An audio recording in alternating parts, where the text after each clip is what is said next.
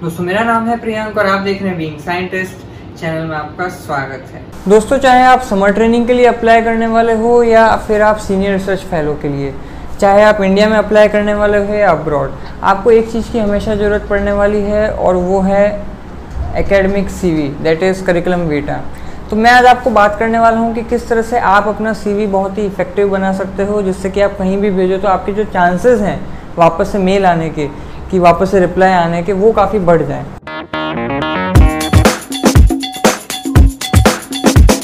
आप किसी को भी अपन अप, अगर अपन अपना सीवी भेज रहे हैं तो वो बेसिकली हमें रिप्रेजेंट कर रहा है।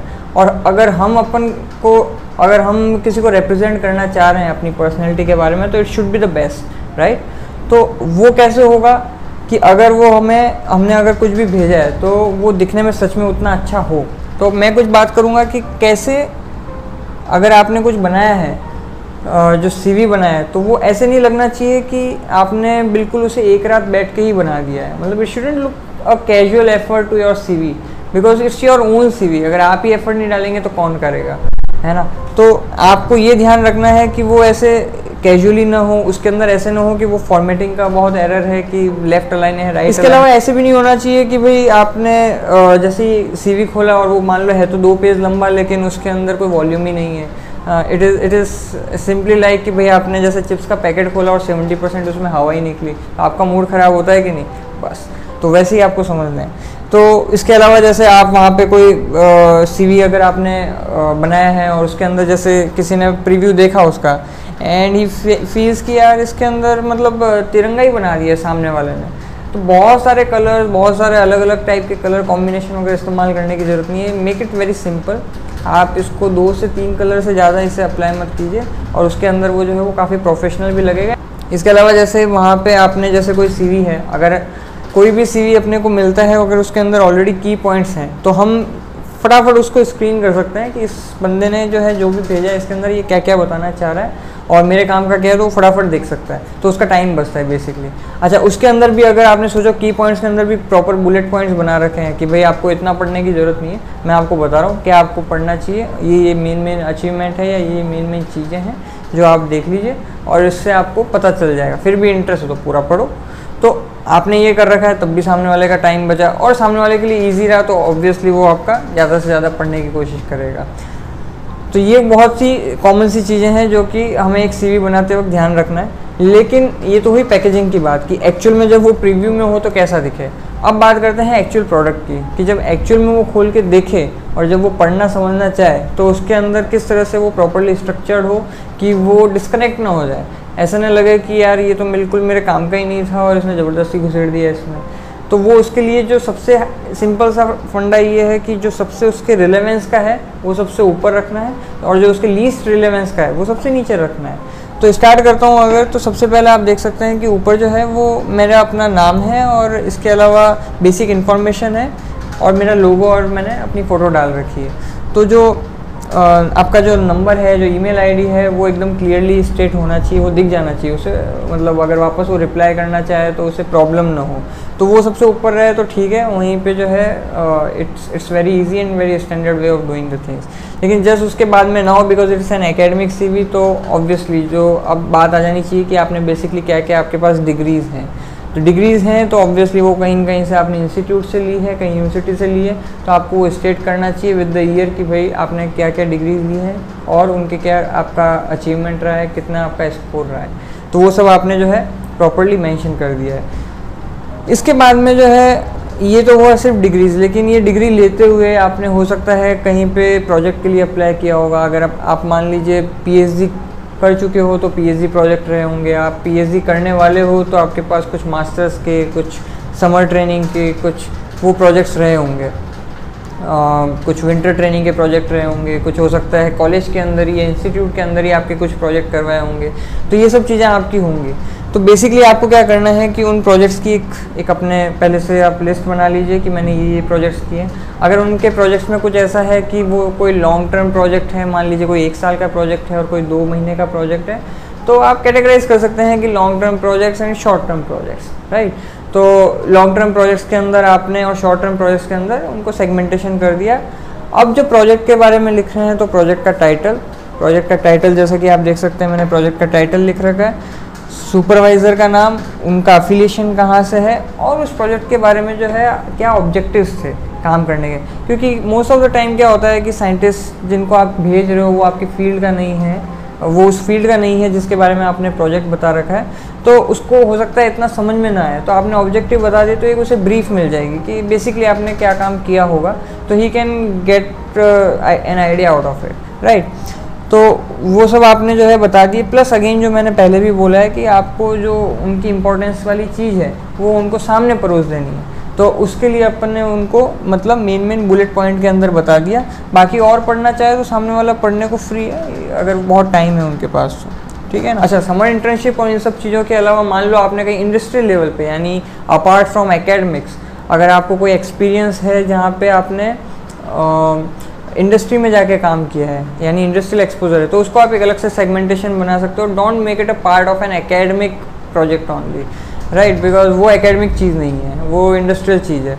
तो वो भी आप बता सकते हैं कि हाँ ओके okay, आप मतलब दूसरी चीज़ों में भी इन्वॉल्व हैं and you are basically aware of what is going on in the market right now तो मतलब you are updated basic there are chances कि आप इन सब जब प्रोजेक्ट्स पे काम कर रहे थे तो हो सकता है आपका कहीं काम के कंट्रीब्यूशन की वजह से कुछ पब्लिकेशन आया हो, या आपने कुछ जो है मेथड डेवलप किया हो तो उसका आपने पेटेंट फ़ाइल किया हो, या फ़ाइल किया हुआ पास हो चुका हो।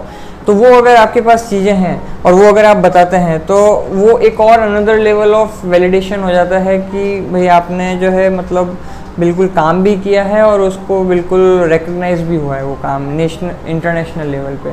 तो वो आप पब्लिकेशन और पेटेंट की लिस्ट के अंदर आप जो है उन सब चीज़ों को स्टेट कर सकते हैं। उसके बाद में जो, जैसे एक और बात आती है कि भाई आपकी बेसिकली अचीवमेंट क्या है? तो की एकेडमिक अचीवमेंट में आप जैसे डाल सकते हो कि आपने अगर कोई नेशनल लेवल के एग्ज़ाम क्वालिफाई किए हैं तो है ना? या हो सकता है कि आपने कहीं बाहर क्वालिफाई किया हो फॉरेन के अंदर और वहाँ आप सेलेक्ट हो गए हो लेकिन मान लो आप ना गए हो या कोई भी रीज़न रहो तो आप उन सबको स्टेट कर सकते हैं कि भाई आप जिन्हें फील करते हो कि ये आपकी सबसे तवज्जो वाली चीज़ है आप उसको आ, जो है वो बताइए। Again it has to be in chronological order एक एक फॉर्मेटिंग का वे कि भाई आप 2017 में क्या कर रहे थे 16 में क्या 16, 15, 14, 13 तो वो एक क्रोनोलॉजिकल ऑर्डर में होगा तो it would look good right उसको सामने वाले को जो है स्क्रीन करने में आसानी रहेगी। उसके बाद में जैसे आप कोई प्रोजेक्ट के ऊपर गए थे, वहाँ पे हो सकता है कि वो कहीं से फंडेड हो हो सकता है किसी पर्टिकुलर फंडिंग एजेंसी से हो या प्राइवेटली या गवर्नमेंट गवर्नमेंट फंडेड प्रोजेक्ट हो, उस पर आपने काम किया हो, उसमें आपको फंडिंग भी मिल रही हो स्कॉलरशिप या फेलोशिप मिल रही हो, वो सब आप स्टेट कर सकते हैं कि भाई आपको जो है इस लेवल की यहाँ पे फेलोशिप मिल रही थी। जैसे मेरा एक फ्रेंड था, वो बाहर गया था फॉरेन में तो उसको मैरी क्यूरी फेलोशिप मिली थी तो वो भी उसने स्टेट किया था। तो इंटरनेशनल नेशनल जिस जिस भी तरह की आपको फेलोशिप स्कॉलरशिप मिलती है, आपको वो मेंशन करनी चाहिए बेहिचक। इससे सामने वाले को समझ में आता है कि आपके अंदर का कुछ जो पोटेंशियल था, वो पहले से टेस्टेड है और पहले से लोगों ने देख रखा है। तो it would give an give an give a good impression on the people right अब उसके बाद में जो है, सबसे इम्पोर्टेंट एक और चीज़ जो है, वो है टेक्निकल स्किल्स कि भाई सामने वाले की जो लैब है या जहाँ पे भी आप अप्लाई कर रहे हो तो उसके पास में ऑब्वियसली वो कुछ सर्टेन टेक्निकल उसके पास क्वालिफिकेशंस होगी, वो टेक्निकल कुछ चीज़ों पे काम कर रहा होगा। तो उसको ज़रूरत होगी कुछ ऐसे लोगों की जो कि उस तरह की टेक्निकल स्किल्स से मैच खा दो अगर आपने उन टेक्निकल स्किल्स को भी कैटेगराइज करके लिख रखा है कि आपके पास, मान लीजिए, इस फ़ील्ड में बायो साइंस के अंदर, इस फ़ील्ड के अंदर, इन इन पर्टिकुलर टेक्निक्स की आपको ये ये नॉलेज है तो सामने वाले को अगेन स्क्रीन करने में आसानी हो रही है। और उसको समझ में आ जाएगा कि मेरे काम की चीज़ कौन सी है जो कि इसने भी सीख रखी है तो there would be a good match right तो आपने टेक्निकल स्किल्स को जो है बिल्कुल अच्छे से आप उसको स्टेट कीजिए कि आपके पास ये ये टेक्निकल स्किल्स हैं और इसके थ्रू जो है अपन कुछ कर सकते हैं, वो सामने वाले हम बाद में बात कर सकते हैं। अच्छा इसके बाद में क्या है कि ये सब करते हुए बहुत सारे, आजकल तो बहुत मतलब ट्रेंड में रहता है, कहीं भी कॉन्फ्रेंसेस सिंपोजियम सेमिनार्स होते रहते हैं। तो अब हर कुछ तो नहीं लिखना है क्योंकि आपने पता चला कि तीस कॉन्फ्रेंस के आपके पास सर्टिफिकेट है क्या करोगे? तो मेन मेन आपको जो कॉन्फ्रेंसेस लगती है आपने उनको दो तीन दो तीन कॉन्फ्रेंसेस के बारे में बता दिया कि आपने ये कॉन्फ्रेंस यहाँ पे अटेंड की ये यहाँ अटेंड की और ये यहाँ पे अटेंड की और वहाँ की आपने डेट के हिसाब से बता दिया। तो अगेन ये आपको ये बताता है कि भाई आप केवल मतलब वैसे ही नहीं है कि आ, क्या बोलते कुएँ के मेंढक वाला हिसाब नहीं है। आप बेसिकली और फ़ील्ड में भी इंटरेस्ट लेते हैं या अपनी ही फ़ील्ड के बारे में दूसरे लोग किस तरह से काम कर रहे हैं, वो समझना चाहते हैं। तो वो बेसिकली आपने उनको एक हिंट दे दिया कि अच्छा ठीक है मतलब आपको इन सब चीज़ों का भी अंडरस्टैंडिंग है और आपका इन सब चीज़ों में भी इंटरेस्ट है है ना? इसके अलावा हो सकता है कि आप उन सब जब कॉन्फ्रेंसेस को अटेंड कर रहे थे तो वहाँ पे आपको आपने कहीं पे पोस्टर प्रेजेंट किया हो या पोस्टर प्रेजेंट किया हो, इसके अलावा कहीं पे आपने जीता भी हो साथ में तो वो सारी चीज़ें हैं तो वो भी आप बता सकते हैं। बेसिकली अगर आप कुछ बताते हैं कि आपने कहीं पोस्टर प्रेजेंट किया है, वो भले ओरल हो या फिर भले आपने बोर्ड वाला पोस्टर दिया हो तो सामने वाले को ऐसे लगता है कि okay your communication skills should be nice otherwise you can't convey what whatever you have done तो ये अगर आपने किया है और अगर आप इसको स्टेट करते हैं तो again it shows your communication skills तो ऑलवेज अगर आपने ऐसा किया है तो मैंशन है अच्छा जैसे अगर आप मेंटरशिप uh, अगर आपने किसी को दी है फॉर एग्जांपल के आप एक पीएचडी स्टूडेंट हो और आपके अंडर में कुछ एम के या बी के एमएससी के बीएससी के कुछ स्टूडेंट्स आए थे आपके कॉन्टैक्ट में जिनको आपने ट्रेनिंग दी हो जिन जिनमें आप मीडिएटर बने हो उनकी थीसिस अच्छे से होने में। तो आप उनको स्टेट कर सकते हो कि भाई मैंने इन इन बच्चों को मेंटरशिप भी दी है और अगर इफ़ पॉसिबल आप उनका नाम और एफिलिएशन उन बच्चों का जहाँ पे भी था, अगर आप वो देंगे तो it would again look more genuine कि हाँ मतलब आपने सच में कुछ किया होगा। है ना? इसके अलावा जैसे now next come that is co curricular activity now what is co curricular activities कि आपने अपने करिकुलम के साथ में और क्या क्या चीज़ें की है? तो वो अब उसका जो है, आपके फ़ील्ड से ज़्यादा कोई रिलेवेंस नहीं है बट हाँ वो है करिकुलम से जैसे मान लीजिए आपने डिक्टेशन कॉम्पिटिशन किया। Again it's a part of academics only but it has nothing to do with the field in which you are तो जैसे आपने, जैसे मैंने अपने बारे में लिख रखा है कि मैंने कोई क्विज़ अगर कहीं पे जीता है तो या मान लो मैंने कहीं पे डिक्टेशन कंपटीशन जीता है या जनरल नॉलेज का कहीं पे जीता है कंपटीशन है ना? तो वो सब चीज़ों को मैंने स्टेट कर रखा है। इसके अलावा next thing comes that is extra curricular activity अब वो भी extra curricular activity has nothing to do with academics now तो एक्स्ट्रा करिकुलर क्या कि मतलब आप ऐसी चीज़ जो कि करिकुलम से कोई लेना देना नहीं है उसका राइट right? अब जैसे वो क्या हो सकती है, आपने मान लो आप बहुत अच्छे रेसर हो या बहुत अच्छे फुटबॉलर हो क्रिकेटर हो है ना, बहुत आपने कहीं पे एनसीसी किया हो या कोई सोशल सर्विस की हो, कहीं पे एनएसएस ज्वाइन कर रखा हो, ये सारी कुछ चीज़ें की हो तो आप उसके अंदर स्टेट कर सकते हैं कि भाई this is the part of your extra curricular activities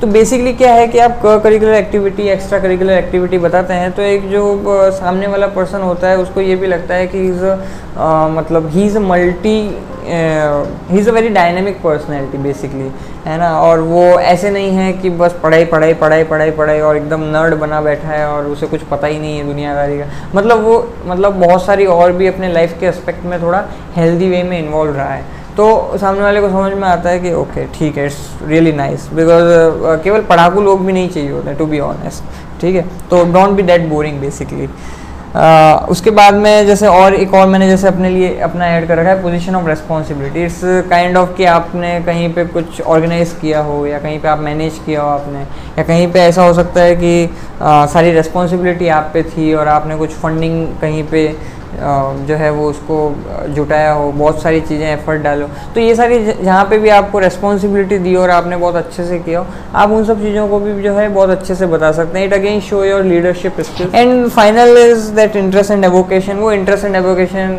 कुछ भी हो सकता है जैसे मेरा सिंगिंग है है ना? किसी का स्विमिंग हो सकता है किसी का uh, कुछ भी हो सकता है ड्राइविंग हो सकता है वॉट एवर इट इज़ तो आप उन इंटरेस्ट एंड एवोकेशन के बारे में खुल के बता सकते हैं। वो ज़्यादा नहीं मतलब एक लाइन के अंदर बता के ख़त्म करो, क्योंकि सामने वाले को आपसे भंगड़ा तो करवाना नहीं है है ना? अब ये सब मैंने बता दिया, लेकिन अब इसमें क्या है, कुछ कॉमन मिस्टेक्स जो हैं हम वो कई बार कर देते हैं। कि हमें पता ही नहीं होता कि ये नहीं करने और सबकॉन्शियसली हम करते चले जाते हैं और हमें पता ही नहीं होता। तो जैसे मान लीजिए आप कहीं पे एंड इट्स वेरी लाइकली कि कहीं आप ट्रेनिंग पे गए होंगे इंडस्ट्री ट्रेनिंग में या कहीं समर ट्रेनिंग पे गए और वहाँ आपका एक्सपीरियंस अच्छा नहीं रहा। Um, आपको लगा मान लो या तो वहाँ के लोग सही नहीं है या फिर इंफ्रास्ट्रक्चर सही नहीं है तो don't write such things on your CV because अगर आप आपको वो आपका कंप्लेनिंग एटीट्यूड बताता है तो सामने वाले को लगेगा कि यार ये मेरे इधर आया तो पचास जगह ये भी बाद में जाके बताएगा, यहाँ ये सही नहीं, वो सही नहीं। तो इस तरह की चीज़ें ना करें। ना तो दूसरे के बारे में कुछ क्रिटिक लिखें, ना अपने आप को इतना हीन भावना से बताएँ कि आप तो कुछ हैं ही नहीं, है ना? तो जितना आप हैं, उतना आपको प्रॉपरली एस्टिमेट करके आप अपने आप को रिप्रेजेंट करें राइट इसके अलावा कोई पर्सनल स्टफ़ ना रखें। कोई बहुत आपने पर्सनल स्टफ़ के लिए आपका उतना काफ़ी था, नाम नंबर फ़ोन नंबर बस इतना काम ख़त्म। आपको बहुत कुछ बताने की ज़रूरत नहीं है कि आपके क्या क्या कहाँ कहाँ पे अफेयर हैं और क्या हुआ था, क्या पास्ट में कहाँ है। नो पर्सनल थिंग्स कि आप उसको जानते हैं, इसको जानते हैं और वो जानते हैं और पता चला कि आप भाई भतीजवाद चला रहे हैं यहाँ पे।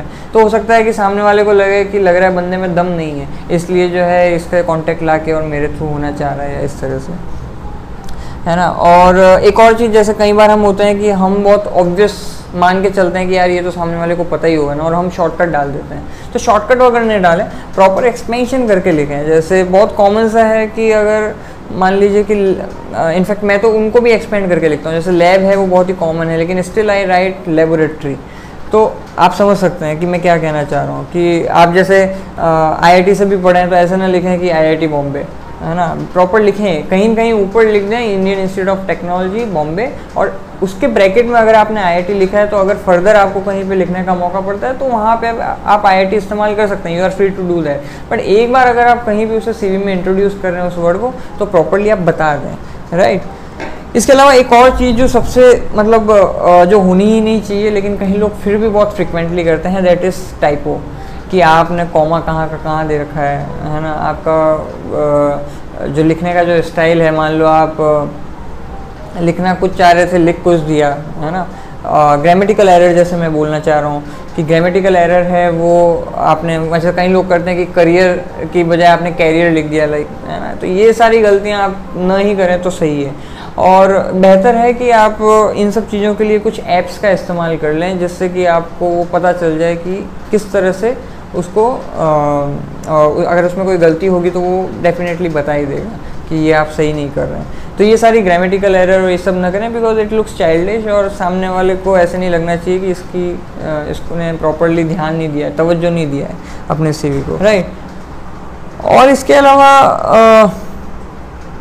जो है आप ये जान लीजिए कि जो भी मैंने बताया है आपको वो आपने मान लीजिए कि बहुत कुछ बड़ा चढ़ा के भी लिख दिया है बहुत कुछ बातें बता भी दी है। मान लो बड़ा चढ़ा के नहीं, एकदम स्ट्रेट आपने टू दी पॉइंट ही लिखा है। पर ऐसे नहीं होना चाहिए कि आप जब एक्चुअल में सीवी सेलेक्ट भी हो गया फाइनली मैं एक कदम आगे बढ़ता हूँ, आपका सीवी मान लो आपने काफ़ी अच्छा बनाया सेलेक्ट हो गया और फिर आप गए वहाँ पे और आपको अपने सीवी के बारे में ही कुछ पता नहीं इट्स एलियन टू यू ऐसे नहीं होना चाहिए। आपने अगर कुछ भी लिखा है कि आपने यहाँ पे ट्रेनिंग की है या फिर यहाँ पे इंडस्ट्रियल ट्रेनिंग हुई है, ये हुआ है तो आपको प्रॉपरली पता होना चाहिए कि वहाँ पे आपके सच में क्या ऑब्जेक्टिव थे, क्या काम किया था। अगर आपको दो क्वेश्चन पूछ भी ले कि भाई आपने ये किया था, क्या था क्या था तो एटलीस्ट आपको ढंग से डिफेंड करना आना चाहिए। तो कोई भी चीज़, आपने कुछ भी लिखा हो, है ना, वो एक छोटी से छोटी चीज़ भी हो सकती है तो उसकी पूरी पूरी जिम्मेवारी आपकी बनती है, क्योंकि वो आपका सीवी है। तो कहीं पे भी आपको हमेशा ध्यान रखना है कि आप उतना ही लिखें जितना आपको उसकी अंडरस्टैंडिंग है। अगर आप उसे ज़्यादा लिखते हैं तो दिक्कत है। कम लिखते हैं तो आप बेसिकली अपने आप को अंडर रिप्रेजेंट कर रहे हैं। तो ऐसा तो ना ही करें। आई होप मैंने इसके बारे में सारे इंपॉर्टेंट पॉइंट्स कवर कर दिए फिर भी अगर आपको लगता है कि कुछ पॉइंट्स नहीं कवर हो पाए मेरी तरफ़ से तो ज़रूर मुझे कमेंट सेक्शन में बताइए। एक अच्छा सीवी होना ये गारंटी नहीं करता कि बेसिकली आप जो है हर जगह सेलेक्ट ही हो जाएँगे। बट डेफिनेटली आपके chances of getting selection will be very very high I wish you all the best आज के लिए इतना ही, फिर आपसे मुलाकात होगी। जय विज्ञान।